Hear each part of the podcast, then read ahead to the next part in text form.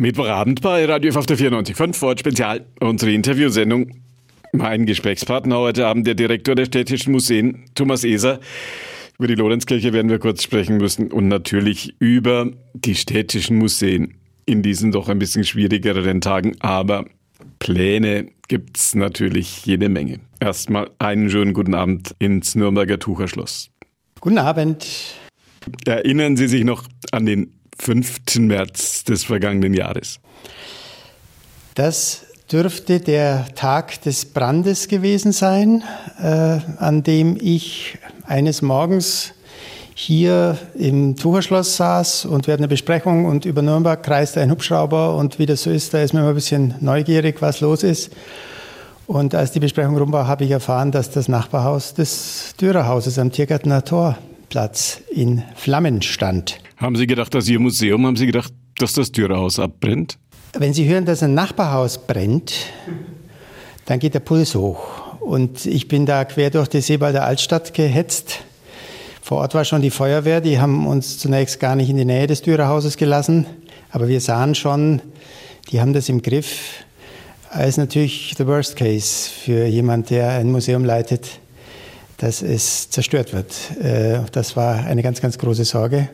Es ist dann nicht viel passiert, aber ein, zwei Wochen später ist dann doch viel passiert. Es war ja kurz äh, vor den äh, pandemiebedingten Schließungen. Wie war der Augenblick der Erleichterung? Wann haben Sie gewusst, dass dem Dürerhaus nichts droht? Äh, wir hatten einen Hausmeister vor Ort, äh, der ganz heldenhaft äh, dort geblieben ist, in der Nähe und wir haben dann eine Begehung gemacht und man roch den Brandgeruch. Das war schon unangenehm. Wir waren auch nicht sicher, ob man den schnell wieder rauskriegt. Äh, damals hatte sich auch eine Sonderausstellung im Dürerhaus befunden mit Leihgaben. Michael Wohlgemuth damals. Äh, aber den Sachen ist allen nichts passiert. Wir haben das gelüftet und nach zwei Tagen war alles wieder in Ordnung. Lassen Sie uns, bevor wir über ein schweres Jahr für Ihre Häuser, für die städtischen Museen sprechen, über etwas sprechen, was Sie als Kunsthistoriker sicherlich auch interessiert, beziehungsweise wo Sie sich sicherlich auch damit beschäftigen. Das ist die große Diskussion, soll in die Lorenzkirche, im Ostteil der Lorenzkirche, soll da ein Service Center mit dreistöckig mit Fahrstuhl und allen Schikanen eingebaut werden. Wie erleben Sie diese Diskussion? Ich verfolge die Diskussion sehr intensiv. Ähm als Kunsthistoriker und damit dem Denkmal verpflichtet, aber auch als, ja, nennen wir es mal, Funktionär im Kulturbereich, der sehr gut nachvollziehen kann, dass moderne Ansprüche, die der Betrieb und nichts anderes findet in so einer Kirche auch statt, durch Aufseher, durch Künstler, die da arbeiten, durch Techniker, Bedarf, die sind in den letzten Jahren enorm gestiegen. Wenn Sie in der Lorenzkirche mal in das Hausmeister oder Küster ähm, äh, nenne ich es mal hässlich, reinschauen, dann wissen Sie, dass da ein riesen Handlungsbedarf besteht. Und äh, deswegen kann ich das Anliegen sehr gut verstehen für die Menschen, die da arbeiten und auch für moderne äh, Technikinfrastruktur, Brandschutz und ähnliches Voraussetzungen zu schaffen, die die weitere Arbeit dort ermöglichen. Ich kann aber auf der anderen Seite, da bin ich Kunsthistoriker, auch gut verstehen, dass sehr große Sorge besteht durch eine doch also erhebliche Veränderung des Innenraums, hier ja, einen kreativ oder falsch verstandene zeitgenössische Kreativität wirken zu lassen, denn das wollen die Architekten. Vielleicht wäre eine schlankere, weniger äh, äh sichtbare äh, äh, Umsetzung auch möglich, äh, dass wir hier zeitgenössische Kreativität, ich muss es so hässlich nennen, so minimal wie möglich zur Anwendung kommen lassen müssen. Und das ist nicht ganz leicht. Ich hoffe für alle Beteiligten, dass es nicht äh, zu einer Entweder-Oder-Lösung kommt. Also dass man das nicht, momentan schlagen die Wogen enorm hoch, in Bausch und Bogen verdammt und alles beim Alten bleibt. Denn das haben die Leute, die ehrenamtlich dort arbeiten, nicht verdient. Wir müssen denen auch äh, bessere Arbeitsumstände schaffen. Aber zugleich ist der Eingriff, so wie er momentan diskutiert wird, der schießt übers Ziel hinaus. Das wäre sozusagen eine, eine, eine moderne Teilkirche in einem historischen Juwel.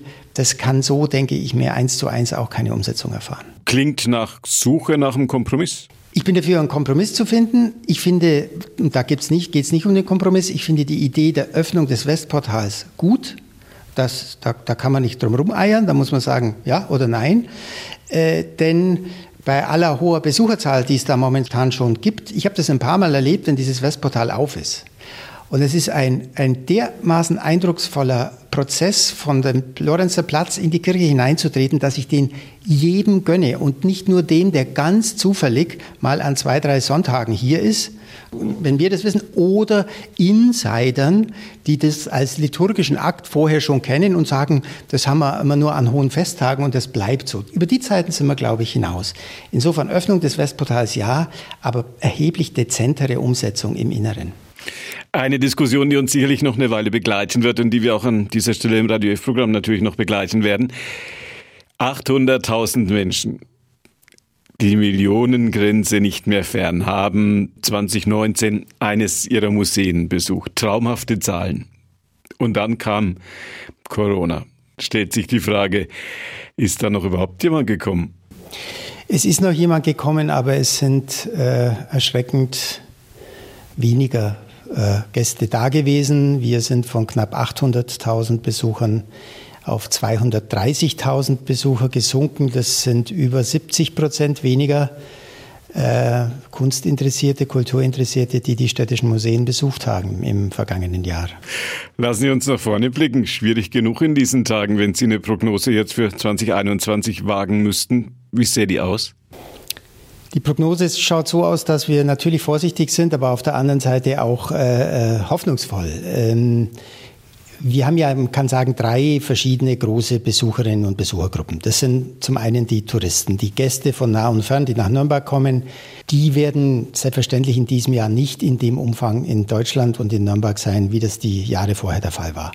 Die zweite Besuchergruppe, das sind die Schülerinnen und Schüler. Unsere Museen sind wichtiger Bildungsort, außerschulischer Bildungsort.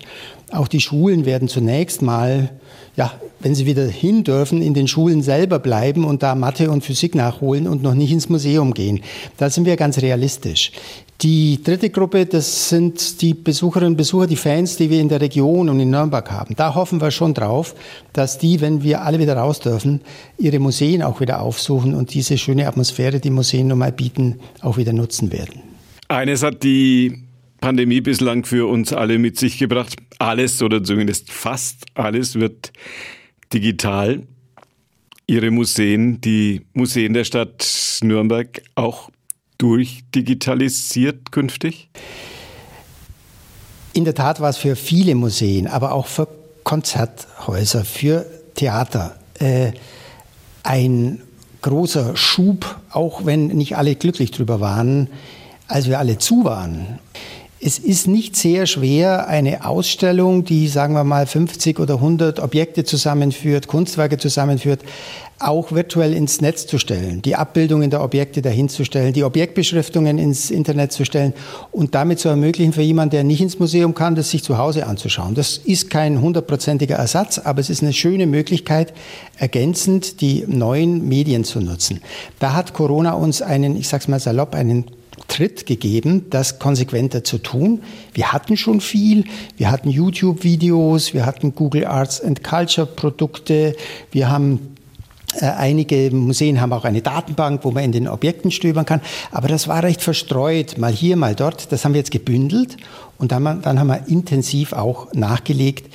Ich nehme mir schon vor, dass es keine Ausstellungen mehr gibt bei den städtischen Museen, die nicht auch gleichzeitig eins zu eins oder ein bisschen abgespeckt ins Internet kommen und damit auch jemandem, der nicht nach Nürnberg reisen kann, die Möglichkeit bieten, sich das virtuell anzuschauen. Das ist eine, eine Gnade, wenn ich mal sage, der Pandemie, äh, von der wir profitieren. Und dann gibt es noch den berühmten Geist des Ortes. Genius loci, sagen die Lateiner, glaube ich, dazu, dass man mit eigenen Augen Dinge sieht das Reichsparteitagsgelände, den Saal 600, das Dürerhaus, Fembohaus, all diese Dinge, die gehen nicht ins Netz.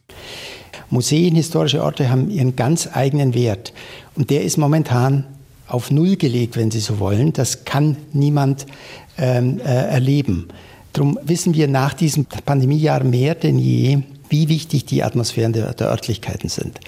Museen können dabei relativ hygienegerecht arbeiten. Wir lassen nur wenig Leute rein. Sie können allein reingehen, sich wohlfühlen in den historischen Räumlichkeiten, sich an Geschichte ganz anders erinnern, als das ein Buch oder ein äh, Schulunterricht oder auch eine Fernsehdokumentation kann. Das ist der Wert der Orte. Wir vermissen ihn gerade besonders und wir werden ihn wieder zum Leben erwecken, sobald wir aufmachen dürfen. Alle Kommunen in Deutschland gilt natürlich auch für uns hier in Nürnberg. Alle Kommunen werden sparen müssen, hat Harald Riedel, hat der Kämmerer schon bei Ihnen sich gemeldet und gesagt, wo Sie, wo die städtischen Museen sparen müssen?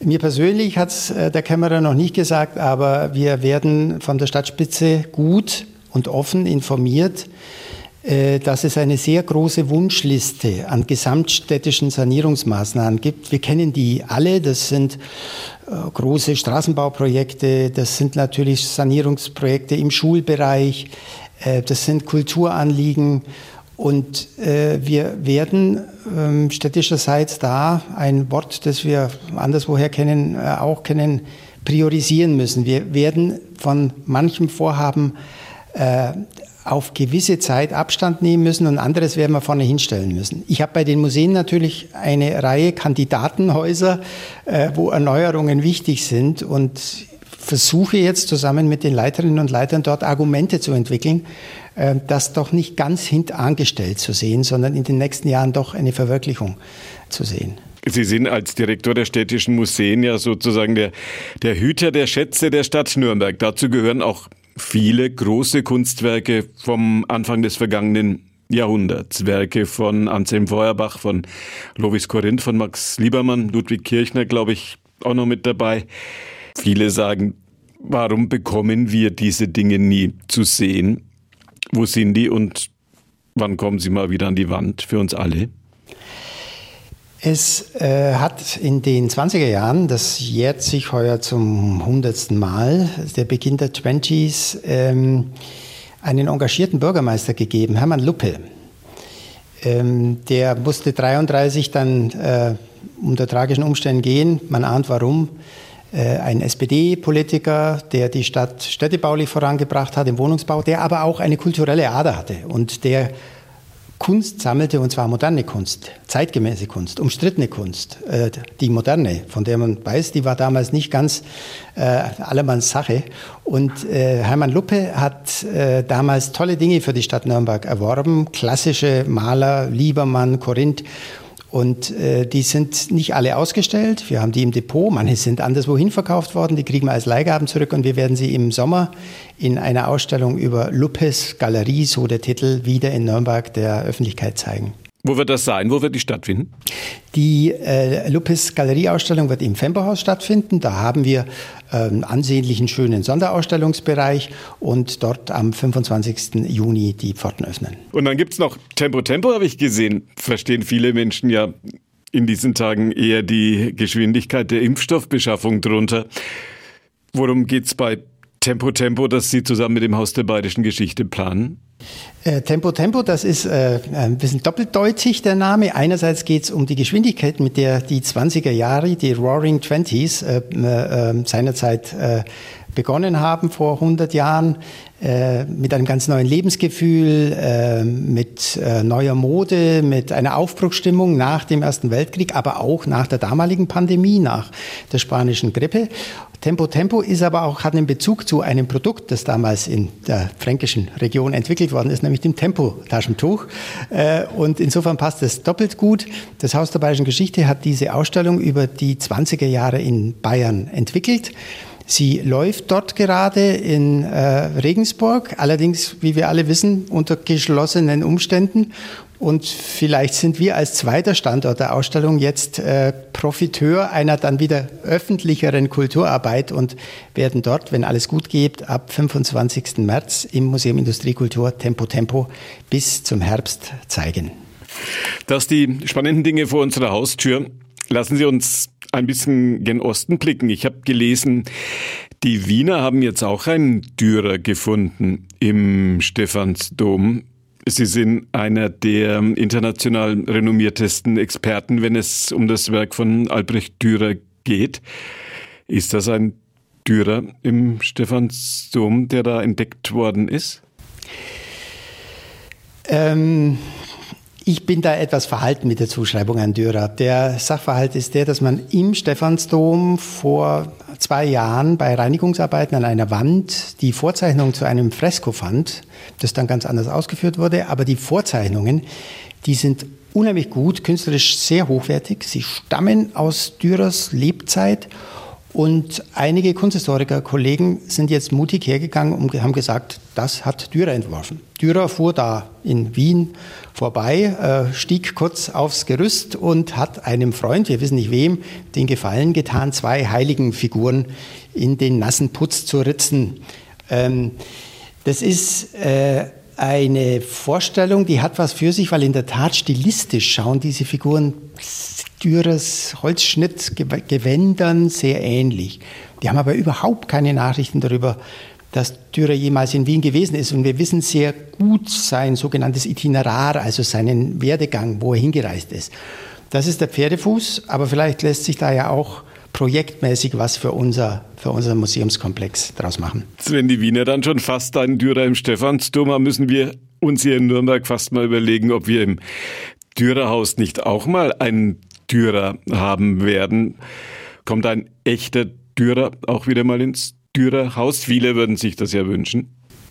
Dürer hat einen halbrunden Geburtstag heuer, 550 Jahre. Zum 550. Mal jährt sich äh, sein Geburtstag im Mai und äh, ich habe mir überlegt, mit großen Sonderausstellungen ist es nicht so leicht momentan. Wir sind alle angehalten, keine zu großen Projekte zu planen und Geld rauszuschmeißen, wenn wir gar nicht aufhaben dürfen. Aber ein Geschenk können wir ihm machen.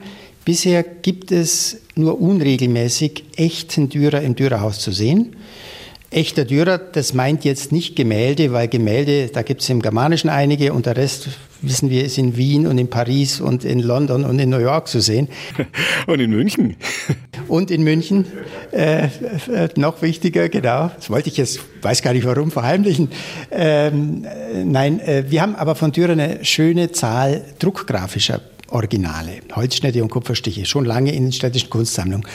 Und ich möchte ab Mai und dann auf Dauer im Dürerhaus immer fünf, sechs, sieben Original-Dürer-Drucke ausgestellt haben, sodass jeder, der das Haus besucht und Dürer sehen will im Original, auch was zu Gesicht bekommt. Das ist äh, möglich, das ist nicht aufwendig, das ist ein Desiderat, wie es so schön heißt, und dem kommen wir im Mai nach. Haben wir das auch geklärt? Letzte Frage an Dr. Thomas Eser, den Leiter der Museen der Stadt Nürnberg. Ihr Wunsch für 2021? Ich möchte mal wieder ins Museum gehen können. Nicht in meine eigenen, woanders. Ich hätte da ein paar Ideen. Da gehe ich dann hin, wenn wieder auf ist. Und da hoffen wir, dass das alles doch möglichst zügig geht. Ihnen für heute Grüße ins Tucherschloss, da ist Ihr Büro, da sind Sie jetzt. Noch einen schönen Abend. Danke für das Gespräch. Danke, war schön. Und das war die heutige Ausgabe von Vorort Spezial, unsere Interviewsendung. Mein Gesprächspartner Thomas Eser, der Direktor der Städtischen Museen. Günther Moosberger war für Sie am Radio F Mikrofon. Das Gespräch mit Thomas Eser können Sie nachhören auf unseren Internetseiten www.radiof.de und auf der neuen fränkischen Podcast-Plattform podu.de. Da finden Sie das wenn Sie es nicht von Anfang an heute Abend auf der 94.5 bei Radio F mitbekommen haben. Ihnen danke fürs Zuhören und noch einen gemütlichen Winterabend mit unseren Kulthits. Tschüss zusammen.